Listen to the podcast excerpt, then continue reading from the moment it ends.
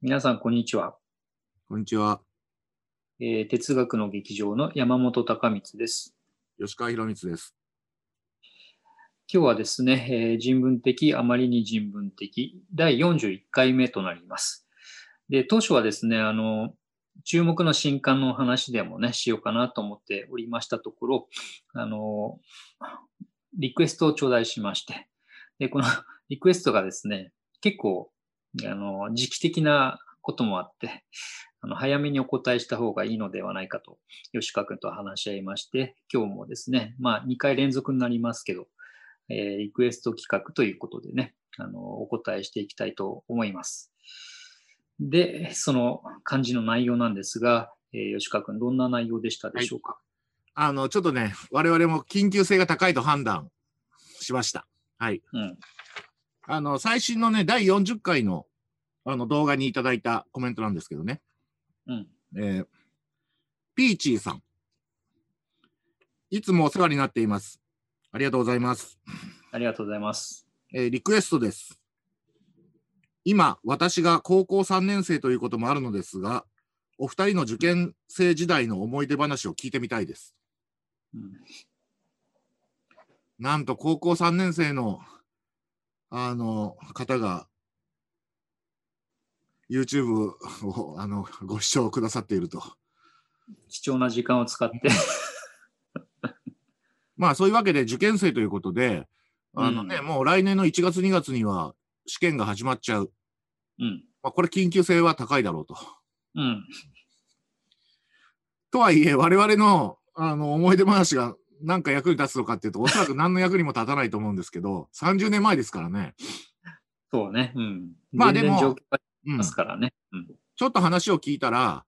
リクエスト答えられたっていうことで、あの、まあちょっと気が落ち着くじゃないですか。うん。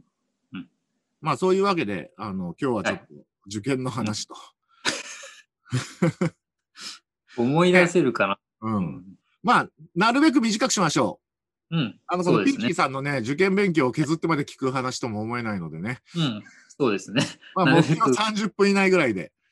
はい。うんそうしましょで、もういきなり話すことないんですけど、あの、山本君どうですか？思い出みたいなものは。う。そうですね。あの、あの、あのまさに参考にならないというね、えー前提で話さないといけないんですが、私の場合はですね、あの、そもそも高校生の頃、えーあんまり将来の目標とか、あの、どういう勉強をしたいっていうのが全くなくてですね、えーだから、受ける大学の選び方なんかもすごい適当だったんですね。で、一応その高校3年生の時は文系理系どっちか選べって言われたので、あの、嫌だったけど、まあどっちかといえばというので理系を選んだんですね。それで、えー一応理系の勉強をして、受験をして、で、えっと、高校3年の時に受けた受験は失敗したので、1年浪人をして、で、その1年間は予備校に、寸大予備校という予備校に通って、その予備校も、えー理系、次第理系コースという コースに通って勉強を1年してっていう感じなのでね。あの、で、あそうだね。えっと、それで、通って、予備校に通ってる間に、その当時読んでたパソコン雑誌があってね、その雑誌の広告に、えっと、慶應義塾大学が今度の春に、えっとですね、湘南藤沢に新しいキャンパスを開きますと。で、そのキャンパスは、 UNIX マシンが百何十台だか設置されていて、で、まだ日本ではね、当時、あの、普及していなかったインターネットが使える環境ですよって。そういう宣伝がしてあって、あ、別にやりたいことはないけど、このインターネットと UNIX マシンをね、触り放題ってすごくいいなと思って、それでそこを選んだというね、非常に動機不純な、あの、受験生でしたね。うん。で、まあ、あの、この話を一応始末をつけると、それで1年間、あの、勉強して、その慶応の SFC と呼ばれていますけどね、SFC の入試を受けて、えー入試の時は、今ちょっと知りませんけれども、私たちが受けた時は、えっ、と、英語か数学のどちらか1科目と小論文っていう、あの、すごいミニマムな試験でね。で、私理系だったから、あの、数学で受ければ良さそうなもんですけどね。当日、英語と数学の試験問題見比べたら、あ、なんか英語の方が、あの、わかりやすいなと言ってね、英語を選んだので、その1年間の受験勉強何だったのみたいな形で、それでどさくさに紛れて、多分1期生は、えっ、と、点数の基準とか低かったと思うんでね、あの、どさくさ紛れに入りこうなって。まあ、そんな感じなので、あの、ふらふらしてね、わけのわかんないうちにコンピューター触りたいというだけの理由で大学を選んでいるというので、あの、全く参考にもならないし、人にも勧められない、そんな受験でしたね。うん、吉川区はいかがですか？あの、環境は全然違うけど、結果は似てるね。うん。私と。あうの、ん。うん。えっと、私もですね、あの、私の場合はまあ、説明すべきことがあるとしたら、鳥取県っていう、まあ、日本で一番人口の少ないところで高校まで、あの、過ごしました。で、うんあの、まあ、田舎っていうのもあるし、あと、その家系っていうのもあるんですけど、いわゆる私、ファーストジェネレーションってやつで、あの、家族、親戚、大学進学した者がいなかったんですね。うん。であの、学校はもちろん、あの、大学受験受ける人は多かったけど、まあ、大学の話なんかしないし、あの、まあ、あと山本君と同じでね、ここれ別に全然いいことじゃないと思うんですけど、何していいか分かんないし、いや別にやりたいこともなかった。うん。で、あの、高あえっと高校3年の夏まで卓球ばっかりやってたんで、まあうん、体系的な受験勉強もできなくて、うん。まあ、で、あの、これ先週の話の続きだけど、あの、英語はね、あの、結構そんなに当時は、あの、うん辛くなかったんですよ。うん。今辛いけど。うん。うん。でね、あの、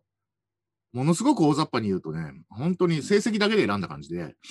うん。うん。で、あとはね、もう一個あったのはね、これ山本君とここは似てると思うんですけど、私コンピューターもわかんなかったんだけど、うん。やりたいことがないので、うん。何でも大丈夫そうなところっていうので探してたら、あの、うん SFC っていうのが引っかかった。うんこれね、例えば法学部行ったら法律でしょ？うん。医学部行ったら医学じゃん。うん。当たり前だけど。うん。文学部行ったら文学でしょ？そうそう。何にも興味なかったんで、うん。あの、文学や法律が嫌いっていうんじゃなくて、うん。そもそも何やっていいか分かんなかったんで、うん。そこまで生きて、あの SFC っていうのはね、あのうん今もそうですけど、総合情報、総合政策学部と環境情報学部ってことで、うん。うん。あの、もう名前からして意味が分かんなくて、そうそう。うん。なまあ何でもできそうだったという、まあそういう理由で選んだと。うんだから、あの、まあ正直30年前のこともあるし、あの、情報の問題もあるんで、あの、うん参考にはならないと思うけど、思い出話としては、うんうんまあ、こんな感じと。うん。だから、あの、環境違うけど、ちょっと結果は似てるよね。そうだね。あの、やりたいことが特になかったので、うんどうしたかっていうね、話。まあ、大学選びみたいなことだよね。そういう意味ではね。うん。で、こっから先は、まあ少しでもね、あの、まあうん2ミリぐらいでも役に立てる話ができたらいいなと思うんですけど、あのはい私ね、これ個人的なあれとして、その受験って聞くとね、うん。ちょちょっとね、相反するか2つの感情を抱くんですよ。ほうほう。一つは、うん。あの、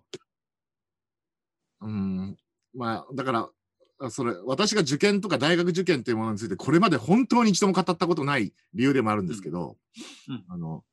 大人になってもさ、大学受験の話する人っているじゃん。うん、いる。よ。あの、模試の順位とかさ、うん。センター試験の点数とかさ、全国何位とかね。そうそう。でね、私それ聞いてね、あの、うん正直ね、バカなんじゃないのとは思わないんですよ。うん。うん。あの、でも、なんかちょっと違和感ある。なんでかっていうと、うん。あの、すごい単純な話で、うん私はそういうコミュニティにいなかったっていう、簡単に言うと寂しいんだよ。これが、その、受験、大学受験で勉強するっていうことが当然の環境にいたら、自分だってまうんあそうなってたかもしれない。うん。だからそういう意味で、まあちょっとね、そういう話聞くと、けって思っちゃうんだよね。うん。だからちょっとあんまり話したくないっていうのは一つ。うん。で、も、相反する感情ってのはもう一個あってね、うん。結構ね、これね、本当の、本当にね、羨ましいと思うわけ。うん。あの、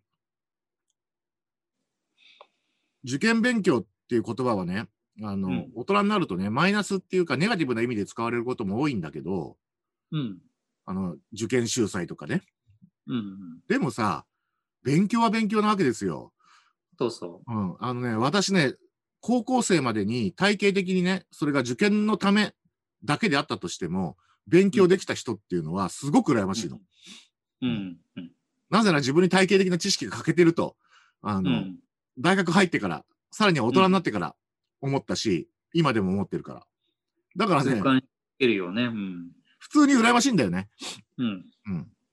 だからそういうわけで、その、それはね、そんな人ね、その、10万人に1人ぐらいしかいませんが、あの、うん40、50にもなってもね、あの、んセンター試験とかね、大学模試、うあの、全国模試の順位とかをね、アイデンティティにしてる人なんてのは確かにちょっと残念なかもしれない。でもそんな人ほとんどいません、実際のところ。うん。そうやって考えると、うん。高校の時に受験勉強ちゃんとするっていうのは、うん私からすると、見ると、なんか、すごく、ちゃんとできた人は羨ましいし、うん。あの、結構いい、大人になってから思うようになりました。うん。距離が離れてからね。ううんん。うん。そうだね。えっと、私もどっちかっていうと、そういう、あの、受験の輪の中とかね、それにすごく、あの、熱を入れてやった方ではないので。だって山本君はさ、浪年までしたくせにさ、パソコン雑誌読んだりさ、コンピューターのプログラミング書いたりしてたわけだと。あの、しかも予備校は午前で授業終わったから、午後はあの、本屋に寄って帰ったりね、うちに帰ったらゲームやったり、プログラムしてたりしたから、あのそういう意味では全然、真面目に勉強はししなかったかだからまあ、ぶっちゃけて言うと、だから東大に行かなかったわけだよね。うん、そうだ。行かないっていうか行けない。そうそうそう。そこまで勉強も好きじゃなかったっていうのがね、あるからね。うん。ちょっと角度で、あの、話すとね、あの、ここで少しね、私がよく中高生にものを教える機会があるときに、彼らが進路でやっぱりさ、悩むわけよ。で、あの、そんなさ、大人はすぐさ、好きなことを見つけなさいとか、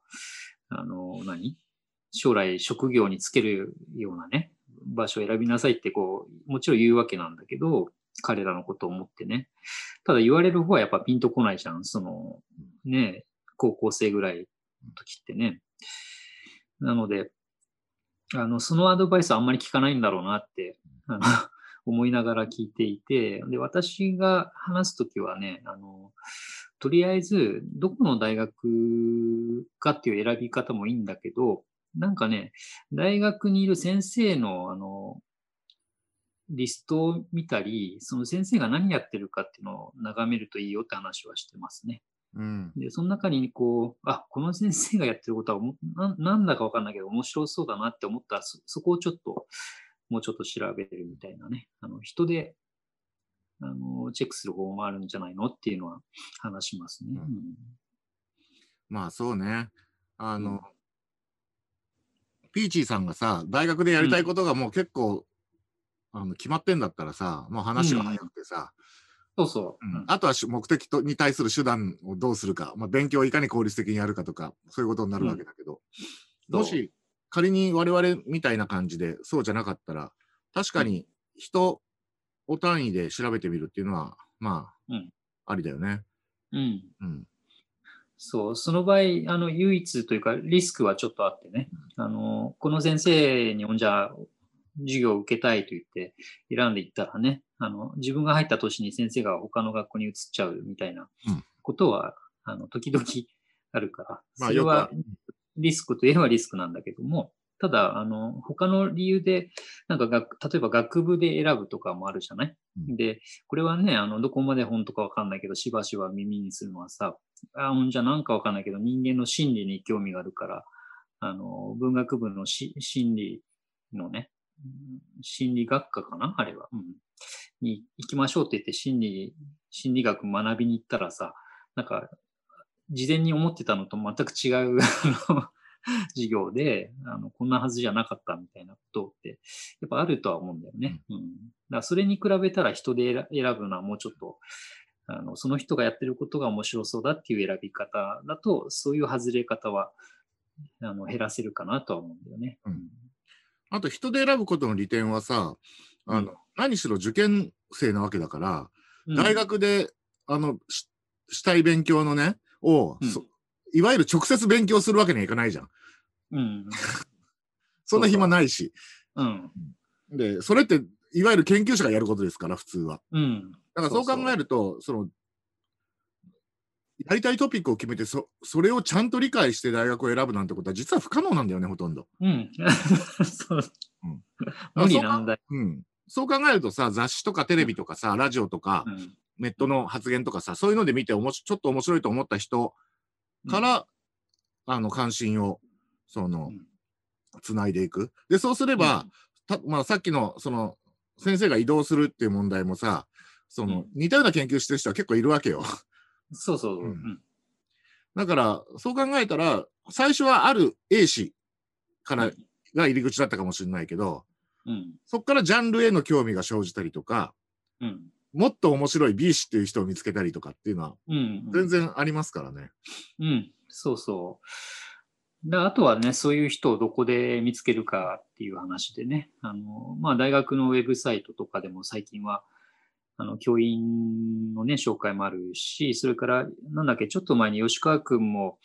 あの、レクチャーしたし、私も講義したけど、あの、東工学園だっけ、うん、えっと、大学の出前授業みたいなね、うん、あの、ことをしている学校があって、うん、その、いろんな先生をゲストに呼んでね、あの、授業やってもらって、それを本にまとめているシリーズなんかもあるからね、そういう本も見てもいいかも。そうね、あの、面白い研究してる、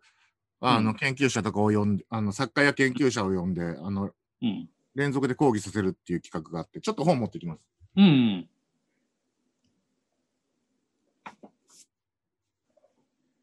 あの、いろんな出版社から出てんですけど、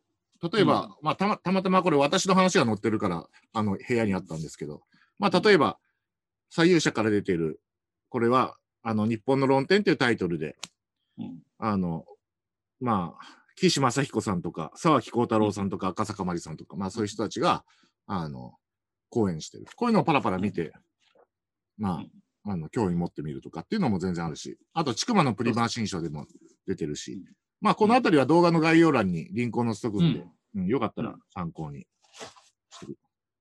ください。うん、そうですね。うんあとはなんだろうね、少しだけでもこうお役に立てるような あとはね、あの、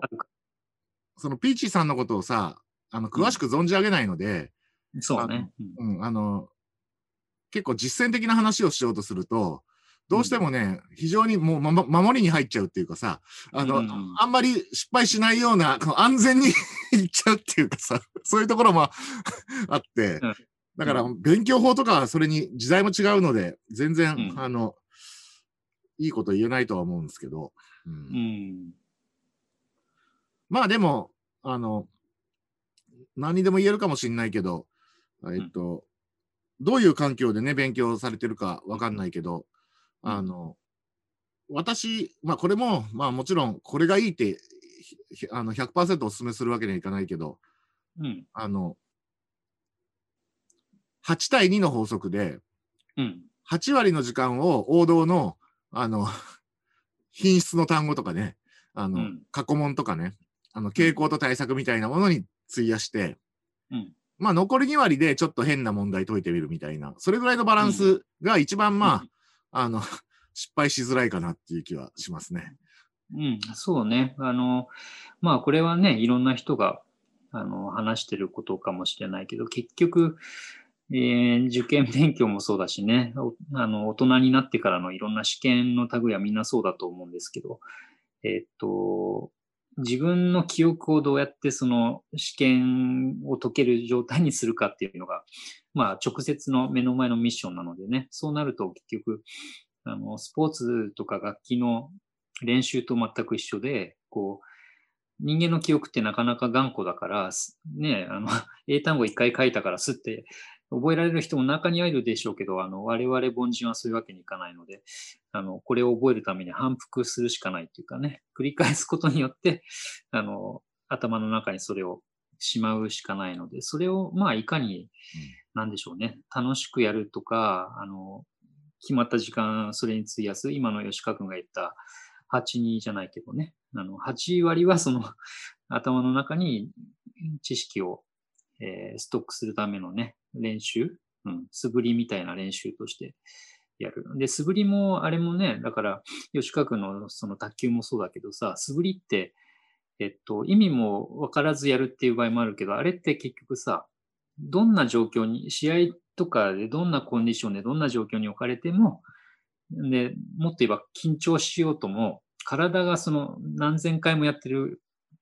アクションをね、正確にこう繰り出せるようにするための素振りだったりするんだよね。なんかそれは知識のこう操作もきっと似たようなとこがあって、あの試験会場でね、あの 緊張したり、少しぐらいコンディションが悪悪くても、なんかこう、パッと体が思い出してくれるようになんか目指すっていうのはああるかなと思いますね。うん、そうね。何のためにね、あの素振りしたり練習してしたしたりするかっていうと、うん、その、うん、そういうふうにあのストレスとか体調とか、あのそういうのに左右されずに簡単に言うと、それ意識しなくてもできるような基礎を自分につける。で、あの不測の事態とか予想外の問題とか、そういうところに自分の知的なリソースを避けるようにするっていうのが、うん、あの非常に大きな意味があると思うんで。うんうん、だからそういう意味では、あの方法、方法にちょっと自覚的になるのは一つのことかなとは思う。自分が今何をやってて、どういう、あの目的でこれをこの、これだけの時間かけてやってるんだっていうことを自分で確認しながらやるっていうのは、うん、自分のかなんていうのか、こう自信にもつながるし、うん。うん、そうね。あのー、やっぱり意味、意味がわからないけど、それをやってるっていうと、ちょっとね、あの、モチベーションとしても維持しにくくなるからね。今私はこれのためにこの素振りをやってるんだっていう、今吉川君が整理してくれたようなね、なんか明確な、あのー、これのためっていう気持ちを作るっていうのかな。うん。それは結構大事なことかもしれませんね。うん。まあね、本当具体的な方法についてはもう30年違うので、あのむしろアドバイスしない方がいいと思うんですけど、うん、あの、いろんなね、方法がね、あの、提供されてると思うんですけど、なんかまあ自分に合うものとか、あの、うん、なんていうか賛同できるものみたいなのあると思うんで、結構そういう、あの、まあ、それはある種、あの、道場に入門するみたいな感じのところあると思うんですけど、うん、まあそういう形で、あの、やってみるっていうのは一つの手だなと思いますね。うん、うん、そうね。だから型を身につけるっていうつもりでいいかもしれないね。で、それは科目によっても少しずつ違う型の形があるからね。うん、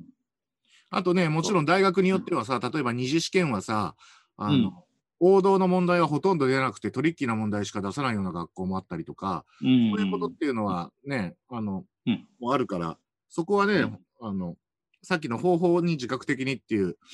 あのことともつながるけど、うん、自分が受けるところどんなところなのかっていうのをちゃんと調べるっていうのは当たり前のことで多分みんなやってると思うんだけど、うん、それ結構大事だよね。うん、うん。そうね。それで、ああとね、その、それはちょっと高校3年生のこの時期だとあんまり、あの、良いアドバイスにならない可能性が高いですが、あの、どの科目にしても結局あの文章を読んで理解して何か書くっていう、あの、読み書きっていう基本が 共通しているのでね、あの、なるべくそういう意味では、ものを読むこと自体に慣れておくっていうのは、うん、あの、底力としてはね、えーと、これは多分時代を超えて役に立つんだろうなとは思いますけど。それそれ大事大事。あのね、うん、あの文字を見て、毎回毎回ビビ、うん、あのびっくりするんじゃなくて、うん、もうした慣れ親しんじゃうっていうか、うん、これこれも前回のあの語学の話とも通じるんですけど、あの短い時間でもいいから毎日接するっていうのは一つあるかなと思いますね。うん、そう。で、まあ、その時に、あの、これまたいろんなやり方があってね、あの、正解はないんだけれども、まあ、例えば、えっ、ー、と、歴史とか、日本語、国語とか英語とかの教科書ならね、あの、私がよくやってるのは音読すること。あの、それは記憶に入れるためもあるんだけどね、音読してみて、あの、それは慣れるっていう、あの、目で読んで慣れるのもあるし、えー、口に出す、出して読み方も確認しながら、それを耳に入れるみたいなね。なんかいろんな感覚を同時に使いながら、あの、文章に慣れておくっていうのはね、これは多分、あの、一体どこで具体的にどういう役に立つんだって問い詰められたら若干困るけど、あの、結構間違いなくそれはね、役に立つんじゃないかなっていう気はしますね。うん、あね、複数の感覚器官を通して勉強するわけだから、まあ身につきやすいっていうのは、まあ少なくとも確実に、うん、あの受験に限らず言えることだよね。うん、あとさ、ちょっとし不安なのはさ、あの、うん、我々の時代は例えば筋筋力トレーニングは毎日ややった方がいいみたいなあったけど、今はちょっと違ってて、回復期があるので、その、はいはい、あえて何日か間を空けて、その、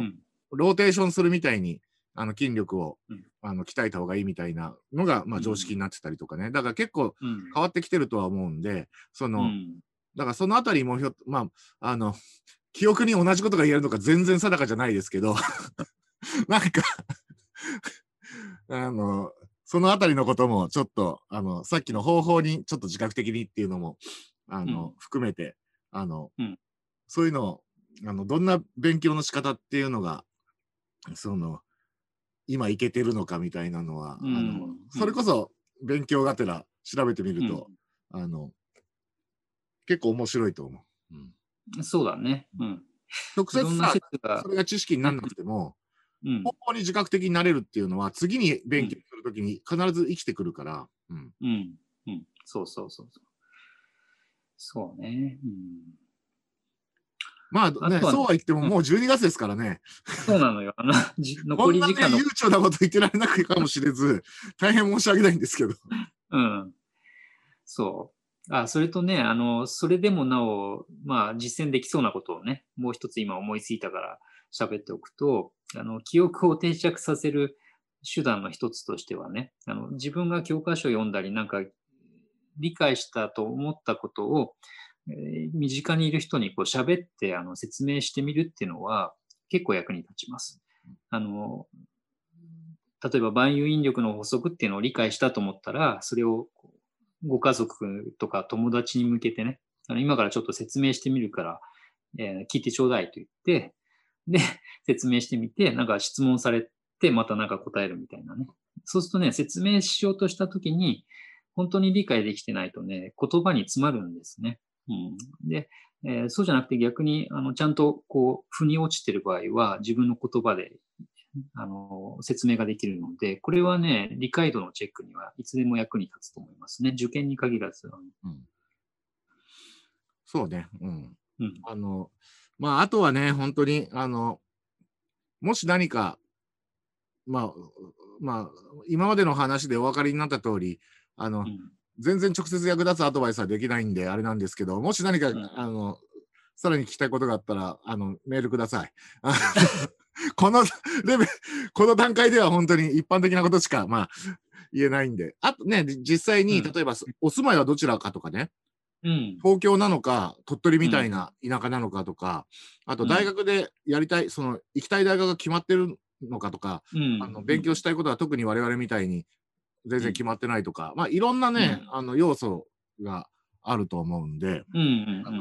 そう、当たり前ですけど、一概には言えないんだけど、まあ、あの、まあそうは言っても受験をされるってこと自体は決まってるみたいなので、まあ我々のその経験と、あと、まあ、失敗などの苦い思い出も含めて、まあいろいろと、あの、無責任ながらお話をさせていただいたと。うんということなのでね、あの、お尋ねはいつでもいただければお答えできることについてはね、喜んでお答えしますので、あの、メールの、その他、お知らせいただければと思います。あと、まあ、これも本当一般的なことしか言えないんですけどね、あの、うん、ピーチーさんご自身が受験勉強というものに対してどういうその思いとかスタンスをお持ちかっていうのも全然わかんないので、うん、あの、うん、なんとも言えないんだけど、まず、うん、あの、いたずらにね、ニヒルになる必要ないと思う。まず。うん。まあ、そんな心配必要ないかもしれないんだけど、受験勉強なんてくだらねえぜとかね、別にそんな思わなくても、結構くだらなくない。うん、楽しくやろうと思えばできるかもしれないし、うんあと実際にその、私はね、最初に言った通り、受験勉強っていいもんだと思うんで、うんうん。全然その、自分なりの工夫を勉強の中で身につけていってもらえたらなと思いますね。うんうん。そうね。あの、しかもね、受験勉強のような形の勉強の仕方、つまり、えっと、限られた時間の中で、え結構な量のね、情報や知識を頭に記憶してね、しかもそれを要求された時に取り出せるようにするっていう、こういう訓練って、あの、その時期以上にやることはね、そまあその後も司法試験受けたり、あの、医学免許取ろうとかなればね、さらにやることになるけれども、あの、やっぱりね、そんなには多くないですよね、その後ね。うん。でもね、そ やっといて損はないって、うん あの、全然 説得力がないけどね、あの、その訓練っていうのは役に立つと思いますね。うんあの普通に、だって、会社の仕事もプチ受験勉強みたいなの連続だもん。うんうんそうそうそう。そう。